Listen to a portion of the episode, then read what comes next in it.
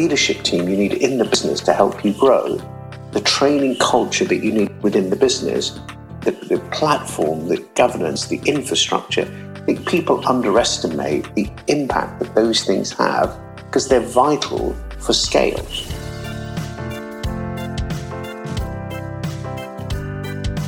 Welcome to the Resilient Recruiter Podcast. This is your host, Mark Whitby. My special guest today is James Caan. James is a serial entrepreneur. He's an investor. He's a former panelist on the hit TV series Dragon's Den. He founded two recruitment companies with combined revenue of a billion pounds, which were Alexander Mann Solutions and Humana International. He set up his own private equity firm in 2004. He set up Hamilton Bradshaw. In 2014, he launched Recruitment Entrepreneur. To date, Recruitment Entrepreneur has enabled 32 founders to launch and scale 22 different recruitment businesses. This is James' second appearance on the Resilient Recruiter. James, welcome back. Great to see you again. Good morning. Good morning. Delighted to be back, Mark. Delighted to be back. I've missed you. well, it was um, about eight or nine months ago that we last spoke. And um, a lot's changed in the market since then. By the way, for those uh, listeners who haven't already heard our previous conversation, that was episode 81. I highly recommend that you check that out. Uh, James shared the 10 characteristics of highly successful recruitment entrepreneurs, and that was a really fun and interesting uh, interview. So, What's your perspective on the recruitment market of 2022 compared to 2021, James? I mean, we kicked off, Mark, with an outstanding, outstanding sentiment. Um, 2021, I think, for the recruitment industry was a blockbuster year. I think 2020, we went through the pandemic and obviously the industry experienced incredible challenges where the world had uh, effectively stopped trading. And, you know, I think the industry was highly, highly affected. What that did, Mark, was create a lot of pent up demand. And as a consequence of that, 2021 just bounced with people taking on staff, hiring more people. And I see 2022 starting very much the same. I've seen the results already and the figures for Q1 this year, and they are looking like they're continuing with the momentum from last year. So I think as an industry, we are in absolutely good shape.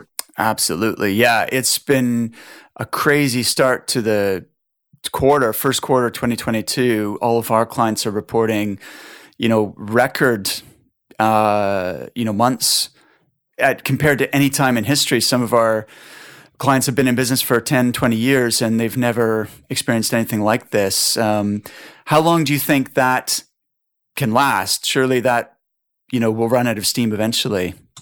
I mean, I think as we know, you know, we as an industry, we operate in cycles and we have done. You know, I've been in the industry for nearly 30 years now and, and it, it's never been different. It's the same. You know, it, it's cyclical. So I do absolutely believe uh, this is not going to last forever. And I think this is the time when we should make the most of the opportunity we have right now because it, inevitably uh, it will cool down. And therefore, this is a great time, I think, to be building relationships with clients. So when the market does soften, that you have established those client relationships that will hopefully, you know, keep you in good stead as the market softens. The only thing that I'm saddened by today, you know, is the events in Europe with Ukraine and Russia. As we yes. know, sometimes these events around the world, you know, geopolitical issues can have an impact, you know, on the global economy. And therefore, this is the kind of left field event that's come that I didn't expect. I didn't think it would happen. I was hoping and praying that we would resolve this issue, you know, politically. Um, but sadly, it's not happened, you know, and Russia has invaded Ukraine and that could set a whole series of different situations that, you know, today I can't anticipate. Um, but it does worry me that it potentially could have a negative impact on the global economy. Absolutely. My sister in law is actually Ukrainian, so our thoughts and prayers are definitely with uh, her family in Kiev and um, the, the, citizens of the Ukraine. Um, and absolutely, like this is a kind of global event that is not predictable and that can have a knock on effect. But um, Listen, a lot.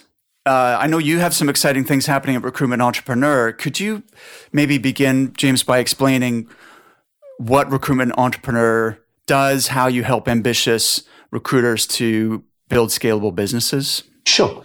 Um, so I can resonate with a lot of the entrepreneurs out there, Mark, because I used to be one of them myself. You know, as a young guy, I had an idea to want to build a recruitment business, but recognize that building and scaling a business, Mark, is not as easy as it seems. And just because you can build doesn't necessarily mean you can build a business. And, you know, it took me 17 years to kind of learn and understand how you scale, how you attract talent, how you develop a career path for your people, to have a training and development culture, have a first class back office, compliance, governance, banking, invoice discounting. So, what I've learned is a lot of entrepreneurs want to build a business, but a lot of them just don't have the experience because working you know for somebody else sometimes you know you've just mainly managed client relationships but you've never had to deal with finance you've never had to deal with back office you've never had to develop consultants. You've never had to build a leadership team. So, what Recruitment Entrepreneur was designed to do was reflect back on the challenges that I faced when I was building a business and recognize that sometimes that kind of support can make the difference between the business being a boutique business and a scalable business. So, when I travel around the world, Mark, and I see that virtually in every country, there are thousands of entrepreneurs who started their business, and today there are three people or five people, and they're boutiques. And I think globally, the world is dominated by boutique recruitment businesses. But I also know that when those entrepreneurs started, they didn't start with the vision of being a boutique. They took a massive risk. They started out on their own with a view of growing and scaling something they could be proud of. So I think there's a, there's a bottleneck and an opportunity around the world where entrepreneurs need that support to show them how to grow and scale and build personal wealth in their businesses. Most of the founders that I come across today, generally, Mark, are undercapitalized. So they typically start with too little because the perception is the barrier of entry in the market is quite low. It's low if you're going to build a boutique, but actually, if you're going to scale the business, you really need proper capital. So what Recruitment Entrepreneur does, it not only provides capital, but it provides a world class expertise to entrepreneurs to help them build and scale their business and create personal wealth. So it's trying to, to buck that trend of not having the world dominated by boutiques, but actually having businesses that can scale and grow and build real value in what they're doing. Fantastic. I love it. Um, you talked about a lot of uh, recruitment business startups are undercapitalized. Is there a formula uh, for knowing how much money do I need to build a business with scale in mind from the beginning? I think there is a formula, and that formula, Mark, is called a business plan. I think right. what you need to do is sit with somebody professional and crystallize your vision. What am I trying to build? What kind of scale do I want to build? What market am I going to be in? How many consultants do I will I need to scale? What am I going to pay those consultants? What's the remuneration structure? What kind of back office will I need? What kind of technology will I need? You know, how long does it take my clients to pay? So, you know, I have a very sophisticated investment team of advisors who work with my entrepreneurs, and we put together highly detailed, highly structured business plans that roll out that journey, roll out the vision that my entrepreneur has, and that generally throws up a number that, that's kind of the working capital needed to scale the business to that size. Once we understand what that capital number is, we as recruitment entrepreneur provide that capital to the entrepreneur, which is effectively his vision and his strategy to build that business to scale. So he's not undercapitalized. He has the sufficient capital to achieve that ambition. Amazing. Could you perhaps give one or two examples of companies in your portfolio who've been tremendously successful uh, to sort of show how that works in practice? Sure. Um, so I'll give it a, a, live example, Mark. So we had a chap uh, called James Absalom who was a young guy in his late 20s um, who had been in the recruitment business six years. And, you know, was a traditional guy, very good with clients, very good at billing, but woke up one morning and realized that that wasn't enough for him. He had a vision to want to build his own business. So he approached me at Recruitment Entrepreneur and said, look, you know, I want to start my own business, but I don't want to be a three man business. I want to grow something of scale. I want to build a brand. I want to create something that I can be proud of as a business. So I need somebody to show me what kind of back office will I need? What kind of technology will I need? What kind of infrastructure will I need to support that? I need somebody to help me attract the quality of talent that I need to build my business. I need to put a leadership team together because I don't want the business just to be dependent on me. I want to see that there is a career path within the business that can show people how to grow. I need the right amount of capital to help me achieve that. I don't personally have that much capital, but I have some capital because I don't want to be an employee. I want to be a shareholder with you, James. I want to work side by side. And I want the capital, but I want to run the business. I don't want to report to you. I want you to be a partner as an investor, but give me the bandwidth to run my business. That was exactly what the model of recruitment entrepreneur is. So we invested in James we put together a highly detailed business plan. We put the investment in, and James launched his business with Recruitment Entrepreneur. In year one, he did quite well. His previous billings were around 220,000. With us at Recruitment Entrepreneur, he did 350 in the year, year one because of the coaching, the mentoring, but also because of the brand of Recruitment Entrepreneur enabled him to win more business than he would have done on his own. As a consequence of being part of our ecosystem and team, he hired three really good people in year one. In year two, we hired a further four people, so he got to a team of seven. In year three, we hired another four consultants, so we got to 11. By year five, he had 15 consultants. His revenues got to 5 million US, and the business was making 2 million US a year profit. So, what that kind of showed is the recruitment entrepreneur model did exactly what it said on the tin. He grew the business to scale. He was highly profitable. He was converting 40% of his net fee income into profitability. And during the journey, in the last year, James personally billed 2 million US on his own desk. So we were able to coach, develop, and mentor him to go from 220,000 a year billings to literally 2 million billings on his own desk. Um, and that was quite remarkable. One of the things that we're really proud of, Mark, is when we back an entrepreneur, we're not looking for that lifestyle business. We want the entrepreneur to create real value in his business. The business was effectively in the life sciences market, and we were approached by a US company who happened to be in the life sciences market that were looking to expand into Europe. They were looking to acquire a business that will enable them to platform into Europe. Walter James, which was the brand that we invested in James with, you know, had a very high profile in the life sciences market. And they approached us and said, Would you be interested in selling your business to enable us to create this platform into Europe? They looked at our business. Um, they hired Ernst & Young, who came in and did some due diligence uh, to verify its performance track record, etc and they made us an offer of six times earnings, uh, which valued the business at 12 million uh, US dollars. And James, as our partner, as our shareholder, you know, became a millionaire overnight. And within literally a five-year period, you know, we took the business from effectively a startup, you know, to creating personal wealth, a recognized brand, you know, and a highly profitable business. We successfully sold the business three weeks ago and the transaction completed. And today, Walter James is part of ZRG, which is one of the fastest growing executive search businesses in the US.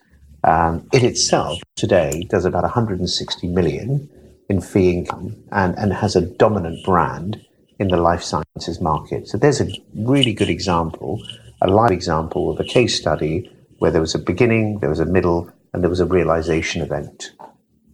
Wow, that's a tremendous uh, story. Especially five years is a. Um, I've seen companies do this in the recruitment space, but often it's more like ten years, fifteen years to uh, achieve something like that. In my experience, and as you probably know, Mark, I, I meet thousands of businesses all over the world. The average to achieve that is 17 years.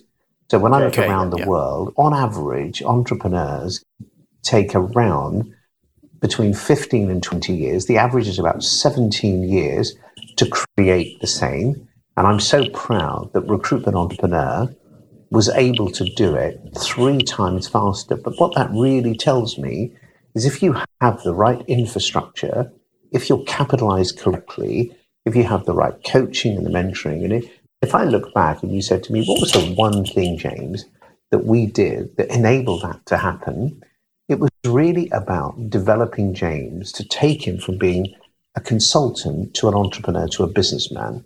The five years of intensive coaching, developing, and training James how to build a business, how to be a businessman, not just a biller, how to attract talent, how to retain talent, how to win business, how to grow to scale, how to have the right infrastructure around him. So I think most of our focus has all been around his development.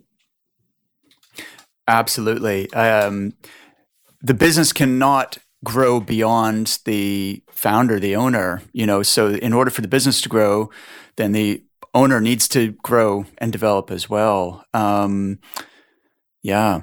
So, um, regarding this example, the the the growth that you um, explained was was fantastic. Um, first of all, how much um, of the initial uh, startup uh, capital required do you expect the individual to to bring to the table? Every business, as you can probably imagine, Mark, is different. Every entrepreneur's vision is different. We allow the entrepreneur to own the level of stake that they're comfortable with. So they, for example, they, they have a vision to build a business, they have a business plan, and depending on because we don't really invest in businesses, Mark. We invest in people, and everyone's different. Everybody's vision is slightly different. So when that business plan is created using the vision and the numbers for the entrepreneur, it will require a certain amount of capital. Depending on the amount of capital that you need, we establish how much the founder wants to invest for his vision. And depending on the amount of capital he invests, he can own the percentage of the business that makes sense to him. So we have no limit. You know, so if he wants to own 50% of the company, wants 20% of the company, whatever number that he feels is right for him, we allow him to decide the level of equity he needs. Makes total sense. Absolutely. And um, I'm curious, you know, what was the uh, decision making like that this was the right time to do that deal rather than, you know, continue growing Walter James for another five years and perhaps double, you know, the um, the valuation of the of the business? It's a great question, Mark. So that decision generally is a joint decision made um, by recruitment entrepreneur and the founder. But it's generally led by the founder because it's his business. You know, it's his vision, it's his strategy, um, so what we did in that particular instance, we asked James to meet ZRG, meet the leadership team of ZRG, and most important, to establish is there really chemistry between them? You know, in this transaction, in this marriage between Walter James and ZRG, are we creating a win-win? Will the combination of the two businesses enable James to accelerate his growth? Will it allow him to dominate the European market in the life sciences area because ZRG has a huge brand that has a massive customer base. Could James leverage that and take Walter James to another level? When he met the leadership team, when he looked at you know what the platform could be, he was incredibly inspired because his ambition was to take Walter James to, a, to another level. So when he came back to me after his trip to the States and said, you know, ZRG is a world class operation. They've got an incredible leadership team. Their customer base is second to none. When you bring the two businesses together, James, Walter James could be on a different trajectory, and it's a deal I definitely want to do. Because of the enthusiasm of James, it then motivated us uh, to talk to the leadership team at ZRG and create a transaction that was a win for James, it was a win for ZRG, and it was a win for Recruitment Entrepreneur. So, what I really was blown away by this deal, it was one of those classic, you know, win, win, and win again. Beautiful. Um, if this is an American company, aren't they ZRG? ZRG. They, but I'm British, remember, Mark. So I'm going to stick to my ZRG. okay, no problem. I did a poll on LinkedIn recently to find out what fee percentage recruiters charge, and it confirmed what I'd learned from speaking with so many recruiters every day. The majority of recruiters are undervaluing their service and cutting their fees to become more competitive. Listen, if you want to protect your cash flow and build reserves to protect your business against whatever might happen in the future, you need to be earning more for each placement, not less. The challenge, of course, is how to increase your fees and still be competitive. iIntro has helped hundreds of recruiters to make small but critical adjustments to the way they pitch and win business so they can win more clients who are also willing to pay higher fees.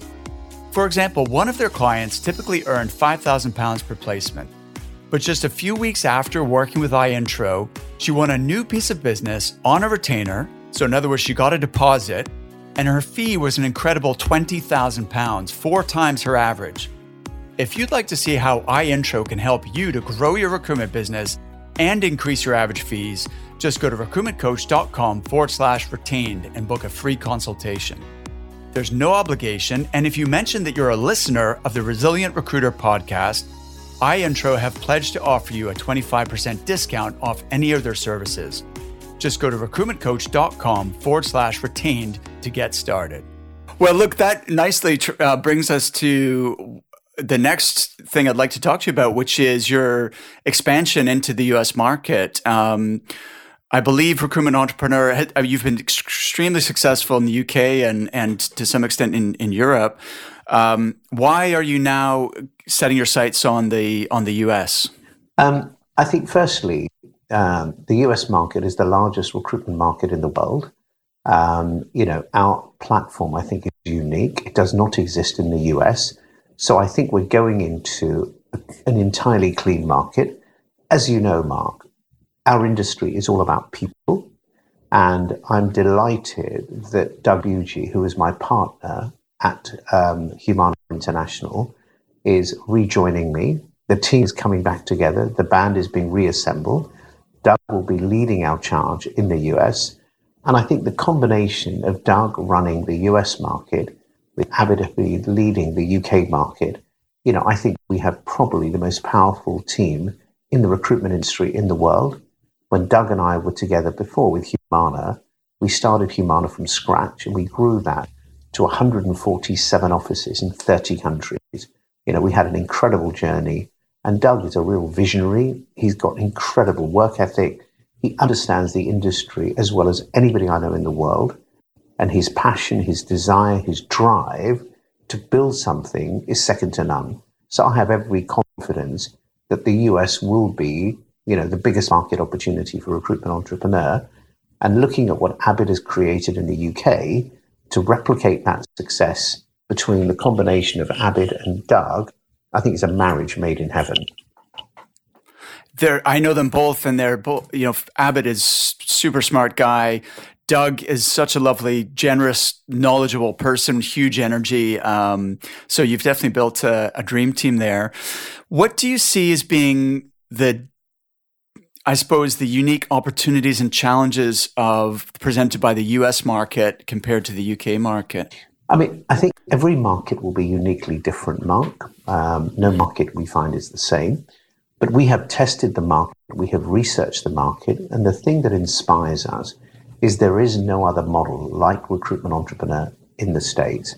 The market needs somebody that believes in entrepreneurs, that has the platform to show them how to scale. The US is such a huge market that scale is the key driver. What we found from all of our research, Mark, is the US market literally is dominated by three to five man boutiques. Our model is absolutely well positioned for that market. And the experience that we bring, the track record that we bring, the expertise that we bring, and when we truly have a world class leadership team that works with entrepreneurs, it's not just Abid or just Doug.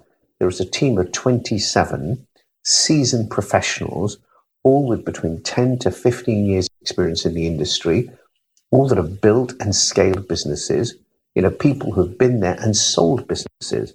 So when we launch in the US, we will surround our entrepreneur, not just with Doug or Abid, but an entire team of experts from marketing to sales to HR to finance to talent attraction, technology, branding, marketing, social media.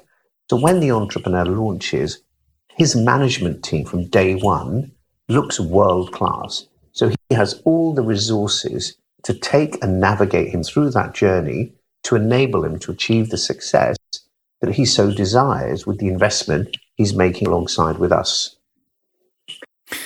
Fantastic. Um, we've in in our uh, coaching business, we've probably got about 50% of our members are US based, and then the remainder are either mostly British and then a few European companies. And what I've noticed is that the UK market seems much more saturated, and it there's more dominance by a few larger uh, players in the recruitment industry. Uh, the US market it seems like their just their economy has many many more mid-sized companies and there's also so much more startups with funding that it seems like uh, just a tremendous uh, uh, opportunity there um, as well as the fact that on average salaries tend to be higher therefore fees tend to be bigger um, what other differences when, when you're doing your research? What else have you observed, uh, kind of being the key differences between the US and the U, UK market? Um, I think the number of people I think available. I think there are much more vertical markets in the US than I'm familiar with. You know, I mean, everything is a niche. You know, specialism yes. dominates the market there. I think there's a lot more passion about ownership. You know, and and entrepreneurship. as you rightly said, you know, you've got the kind of Silicon Valley, you know, the whole concept of startups and entrepreneurship, I think is much more prevalent. What I feel, what I see is the US has lots and lots of capital available, but it doesn't have the expertise. And where I think the gap exists in the US market is there isn't what I call smart capital. I think what entrepreneurs need in the US is somebody that, that they can work with, a platform, an ecosystem that shows them how to do it. You know, what we found in the UK, Mark, is capital is a very small part of the ingredient to scale a business. And I think people have realized that both in the US and the UK because 75% of the industry, Mark, never gets beyond seven to 10 people. And there's an underlying message there that it's much harder than people think. People's perception is Absolutely. that if I had the capital, I could do it. What the market shows is actually, even with the capital, why is it that 75% never get beyond that?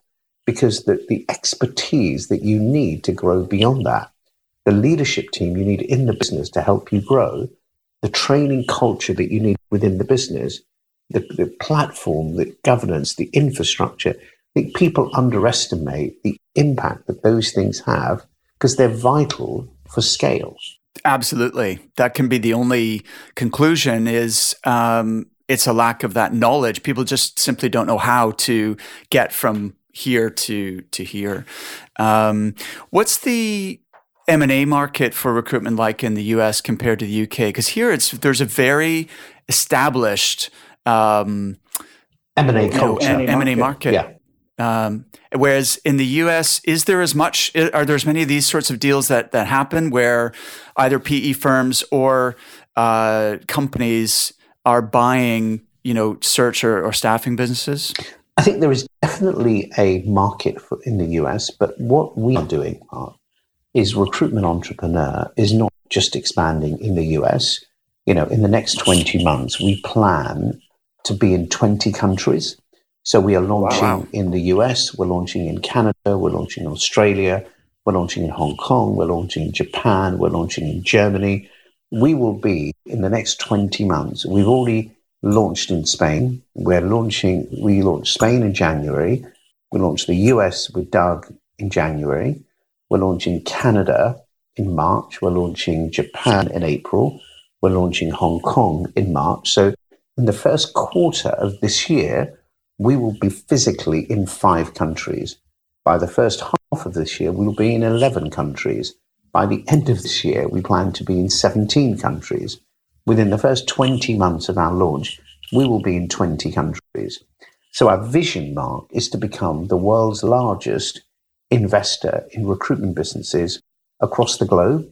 We will dominate the space. So in when you're looking to invest in a recruitment entrepreneur, we will be the go-to brand around the world. Our vision is to have the largest ecosystem of entrepreneurs in the world.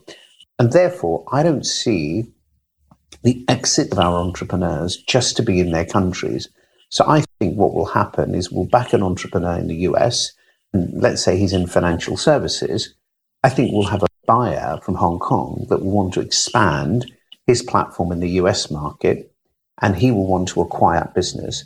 I think we'll have a business in Australia that will be acquired by a UK business that wants to move into the legal market. So I feel the opportunity within recruitment entrepreneur is not just to exit in your local market, but actually to do cross border transactions because every country that I've been in, every entrepreneur and every business, they want to expand internationally. There's an underlying view that we are in a global village, that the world is one global market. And if you want to dominate your space, you need to be international. And I think recruitment entrepreneur will foster businesses throughout the world. And I see transactions being done cross border. So I think we're not relying just on U- US businesses being acquired by US companies. I think a lot of our US businesses will be acquired by either European players, perhaps players in Asia. Interesting. I, I, your vision is fantastic. How have you chosen those particular countries to um, to focus on? Um, because of my experience with both Alexander Mann and with Humana International, I've been in each of those markets. I know each of those markets well. I've had businesses in those countries. I know the environment. I know the culture. I know the governance. So I'm very familiar with each of those territories. And through the research that we conducted, the countries that we've identified are the countries that are already dominated by recruitment players around the world. So the Michael Pages, the Hayses, etc.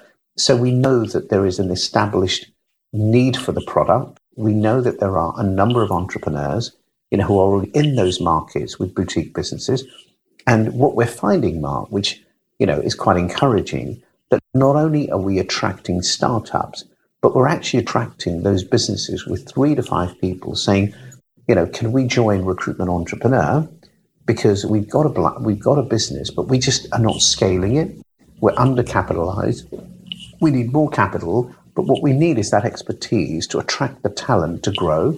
So I see that 50% of the entrepreneurs that we will be attracting will be existing entrepreneurs with businesses that want to build value what those entrepreneurs have found is they earn a living, it's a lifestyle business, but the truth is they build no intrinsic value in the business because the business is entirely dependent on them. And what we found with a lot of these entrepreneurs is the vast majority of the revenue is either dominated by the founder or by a handful of clients, which basically means the business doesn't really have a value. So already in Australia, the first deal we plan to do is with an existing business with eight people, and you know it's making two hundred thousand a year profit, um, which is enough for a lifestyle for the founder. But he wants to build two million profit. He wants to replicate the success of Walter James. So that probably will be our first transaction. In Hong Kong, we're talking to uh, a founder that's looking to launch and start a business. In Japan, we're looking with an existing business. Um, in Thailand, we've already backed an entrepreneur who's launched his business with us in January. In Germany, we've got somebody in executive search who's been in the market for 20 years, knows the market really well, has tried to do it himself, hasn't been able to scale, is coming on board with us. So already we're seeing within the first quarter inquiries from all over the world, people recognizing that the recruitment entrepreneur philosophy, brand, infrastructure, and ecosystem could unlock their potential. Amazing. James, um, can we talk a bit uh, about creating value, uh, which is something that a boutique or a solo practitioner doesn't really have, um, because without them, there's there is no business, right? Um, one of the keys that I've noticed is that, for example, in the U.S. market, there seems to be this very um, there's a partition between the search businesses and what they call staffing, which is uh, a lot of sort of temporary and, and, and contract uh, and that sort of thing. And the two rarely are found under the same roof. Whereas in the UK, we've recognized these are complementary um, d- divisions or, or aspects that can be uh, found within one business. Uh, so it would seem to me that one way of adding value to a, a, a US based scale up would be to make sure that they are capitalizing on contract, interim, temp, these sorts of things. Are there other sort of uh, in your secret sauce? Are there other key things that you uh, do to create value within your portfolio businesses? Yeah, so I think the first thing is, Mark, we don't back markets, we don't back sectors, we don't back products. We back people. And that has been my mantra my entire working life, and it's never failed me yet.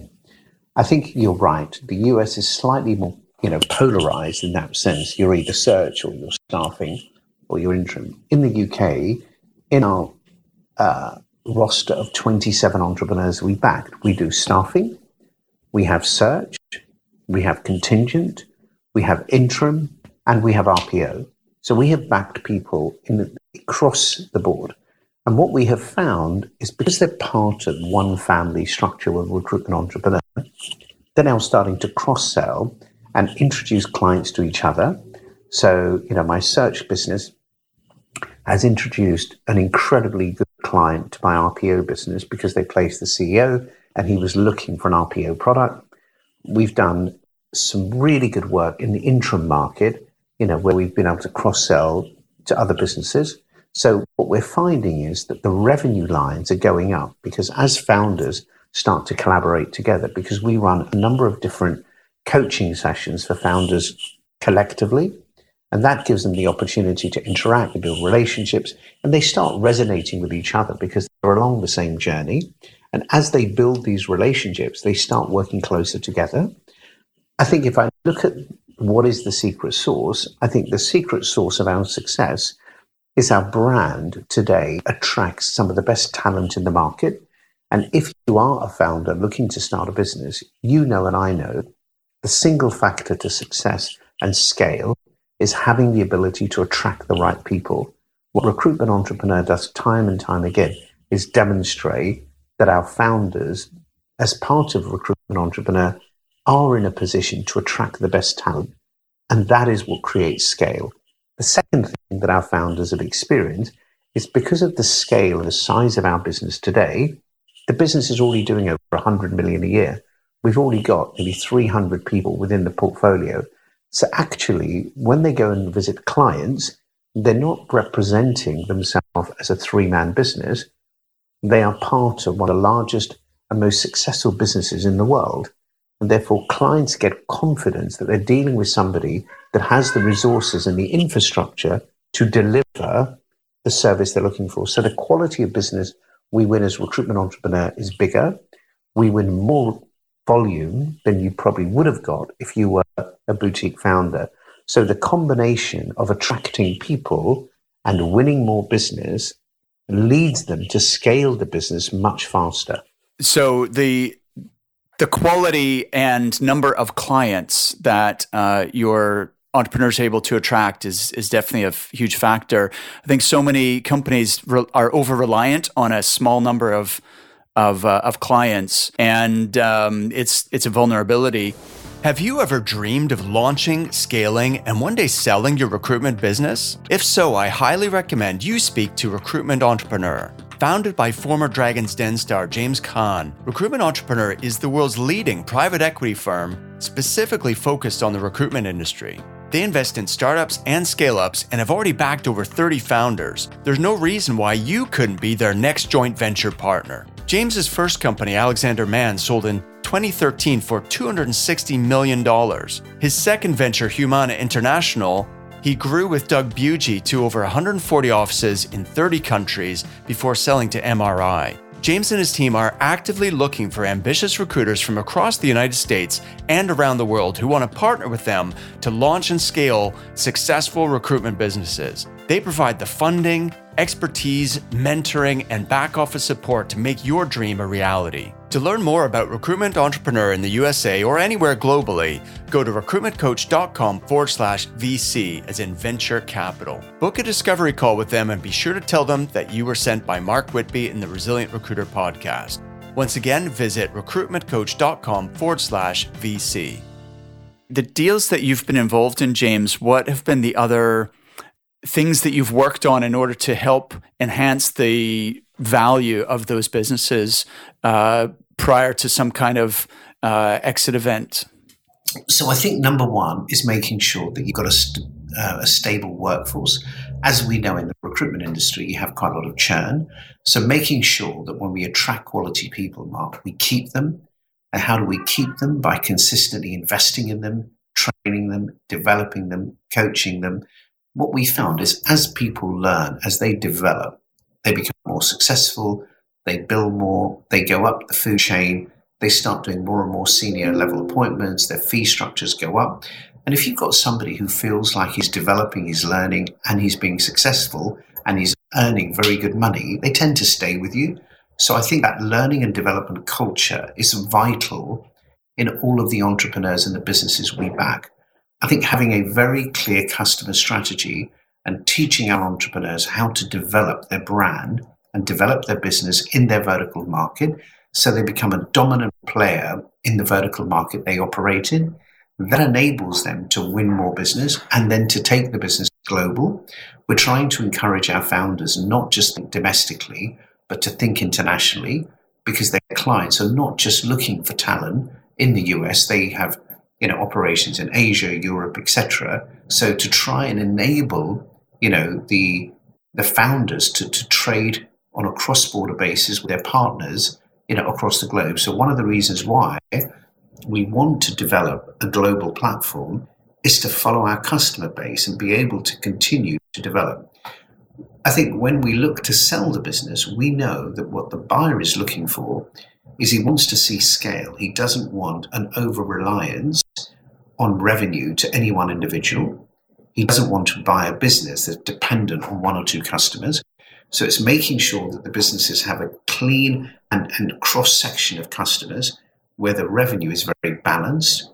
The buyer is looking for a quality leadership team within the business. It wants to know that the business is not going to depend on the founder because if the founder catches a cold, we don't want the business to fall over. So we've got to build a leadership team you know, and some succession planning around the founder.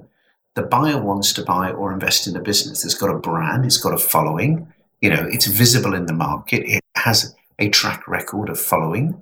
The buyer absolutely needs to find and believe that it's been run well from a governance perspective. You know, it pays its taxes, it reports its accounts, it's got its audit in place, it's got good banking relationships. So that infrastructure that that kind of back office, that finance, that technology, you know, the contracts, the agreements, and all of those things have to stand up to severe due diligence because buyers want to make sure that there's there are no surprises. So making sure that the infrastructure that you have built, you know, is solid. It needs to make sure that the brand attracts good talent because the thing that a, lot of founders I think consistently forget is when a buyer comes along, if the business is currently doing 2 million, the buyer has to believe that this business has the platform to grow to 4. So if you can't show consistent growth, there is no multiple available. You only get a multiple of earnings dependent on your growth trajectory. So we've got to be able to build businesses in markets where we can show buyers that this growth, we're not selling at the top of the market. You know, the business will be able to go from 2 million EBIT to 4 million EBIT. And we can demonstrate that by the growth of customer base, by the growth of, of the individuals, how the business will consistently look to attract more. And what we have found is where we cannot demonstrate consistent growth, there is no transaction because nobody wants to buy a business that's flat. Because if the buyer, for example, in Walter James' case, they wrote a check for 12 million, the question for them is how do they make a profit? How do they get that 12 million to become 20 million? The only way to do that is by demonstrating growth. So, what we tend to do is every year we work with our founders, you know, on market, on strategy, on customer development, and on growth to make sure that they're thinking that way all the way through their journey. So when they get to that realization event, they can demonstrate to the investor, the buyer, that the business has a continued success trajectory, it has a continued future, that the event when the transaction happens is not the end of the journey, it's the beginning of chapter two. Well said. That makes total sense. Um, and of course, you highlighted that one of the keys to d- achieving that growth is attracting talent. And ironically, this is challenging even for recruitment business owners. um, it's probably the number one recurring topic that I hear from my clients who are on this uh, mission to grow is um, you know, it's just so hard to find and attract good people. And especially, in fact, I saw a article, um, I think it was Wall Street Journal, or it was either Harvard Business Review, I think, or Wall Street Journal saying that one of the fastest growing professions and also the one which is proving to be a there's a real talent shortage isn't just in tech it's actually of recruiters that uh, in america right now uh, the demand for recruiters, and that's including internal, you know, recruitment teams, uh, is so high that it's there's this real battle to get good people. I'm seeing clients who's have spent a couple years developing and training their team from scratch. They've taken a rookie, they've gotten them performing really well, and then a large tech company will come in and headhunt their top performers away and you know offer them huge basic salaries as uh, as you know internal talent um, acquisition folks. What um, what are you doing with your portfolio companies to help them with that talent attraction? Because it's kind of like like as an example, we had a conversation in our mastermind group the other day where the we've got clients in New York, Atlanta, um, LA, and they were saying like the salaries for a rookie recruiter straight out of university, no track record, no you know evidence that they're necessarily going to be successful in recruitment. You know they're looking at fifty, sixty thousand dollar base salaries with commission on on top. Um, which feels like a bit of a risk, you know, on someone that you know has no track record. What's um, I think it's called supply and demand, Mark. I mean, yeah, sure, that's, that, that, that's really a symptom and a factor that right now supply is limited and demand is really high, and therefore wage inflation. Yeah, You are seeing just creeping up to, to, you know, quite a high level at the moment, which is absolutely what I'm seeing too. There is an incredible shortage. I think at the end of the day, we are recruiters. It's what we do for a living. And I think what we've done at Recruitment Entrepreneur is consistently develop our kind of owners and founders on the tactics and strategies on how to attract that talent. I think that just because you can do it for a client doesn't necessarily mean you can do it for yourself. And we probably spend a disproportion of our time in training and developing our founders on how to do that.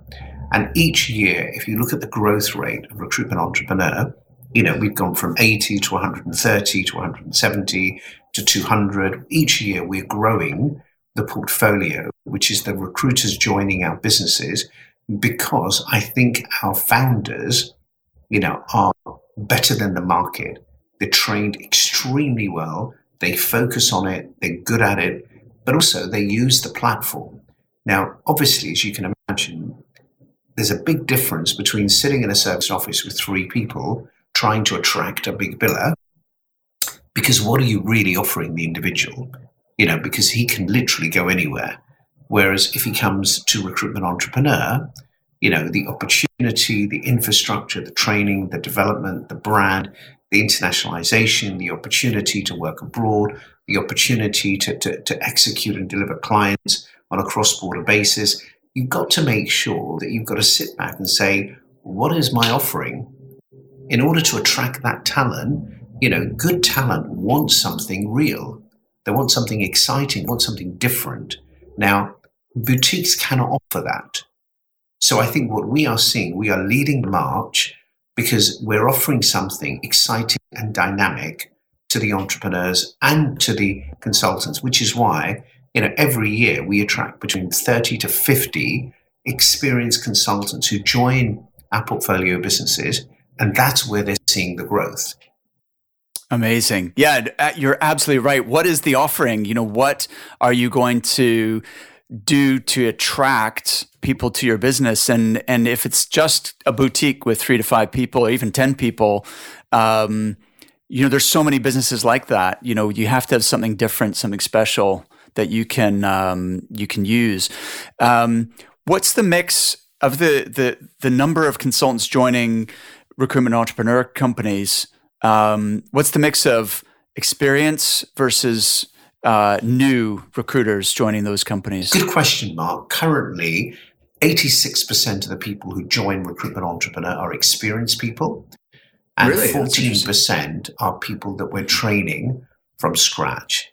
What we find is when you're a small entrepreneur and you've got a, a small business, the amount of time, Mark, that it takes to train somebody, you know, is actually quite a lot. And the founder is trying to manage his own client base, he's managing his team, he's managing his people. And we find smaller businesses do not probably have the bandwidth to spend on training and development. But if you're Hays, if you're Michael Page, and you've got this entire department, you know, training where you can bring on new people, and you know, I think Michael Page, you know, give their people six to twelve months of training and development in their graduate training scheme.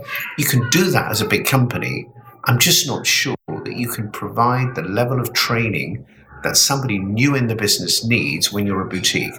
So, which is why I think 86% of our businesses typically will pay a bit more, but they will attract the experienced people. We know it's not easy, but it can be done.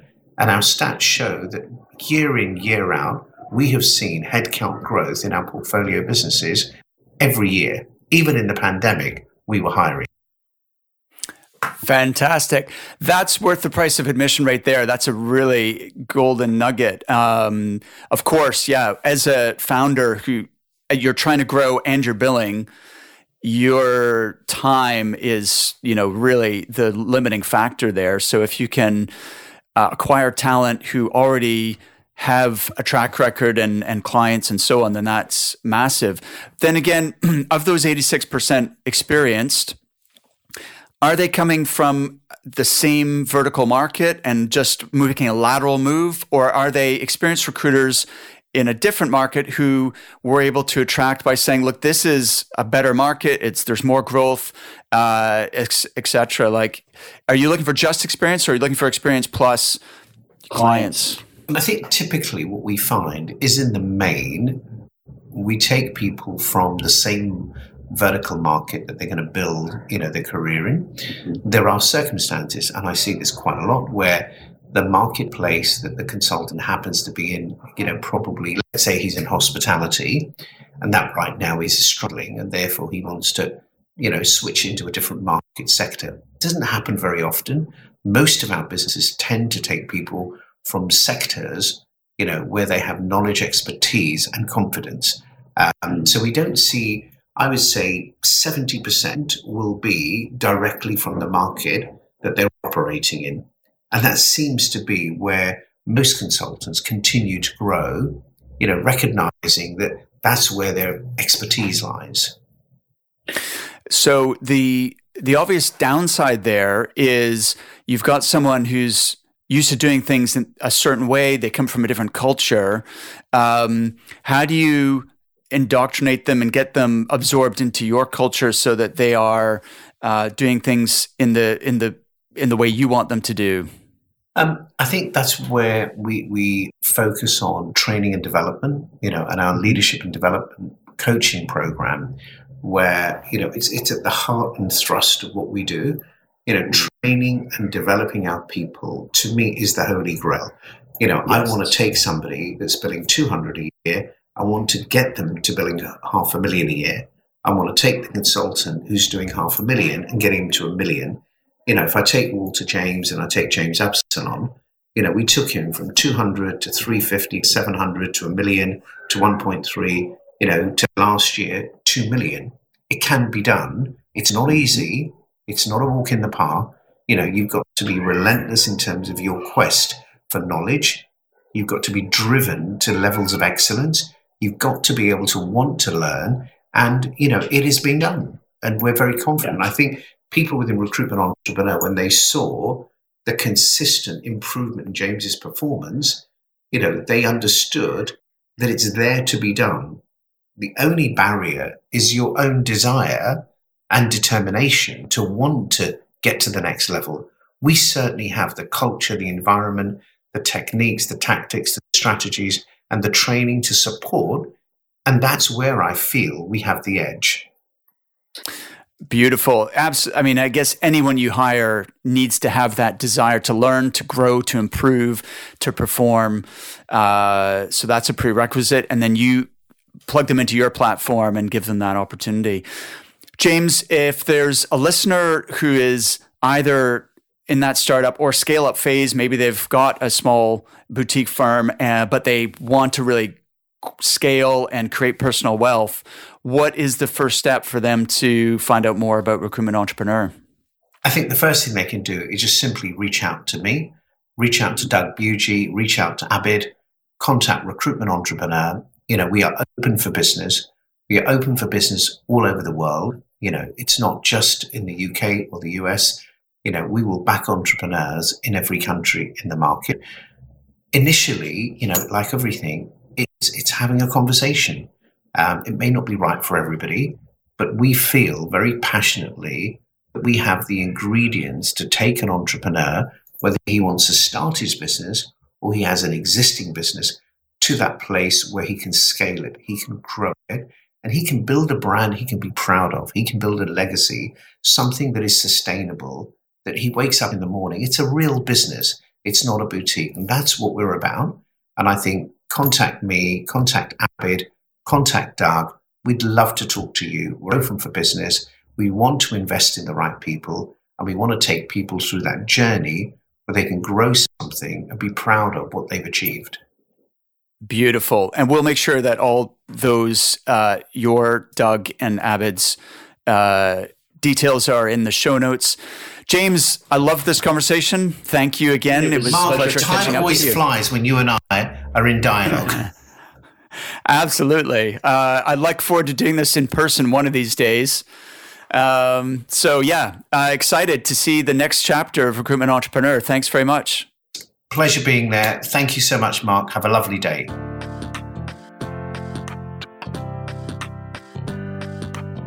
Thank you for listening. Just before you go, let me ask you one question. Who in your network would make a great guest on the Resilient Recruiter podcast? I'm always on the lookout for interesting people to interview. Recruitment entrepreneurs who embody the ethos of the Resilient Recruiter. If you're a regular listener, you'll know the kind of person I'm looking for. Ordinary men and women who've achieved extraordinary things. Specifically, I'm looking for someone with a great story to tell, someone who's overcome adversity in pursuit of their goals, and who's open to sharing their own mistakes and learning experiences with our listeners. In the words of previous guests John Coxon and Alex Elliott, I'm looking for someone with humble confidence. They could be a top producing solo or independent recruiter, or the owner of a fast growing firm. Maybe that person is you. Or maybe it's someone you know. Send me your recommendations, mark at recruitmentcoach.com, or feel free to nominate yourself. And if you think you meet the criteria I've just outlined, I'd love to hear from you. Once again, it's mark at recruitmentcoach.com. Remember to hit subscribe, and I'll see you next time.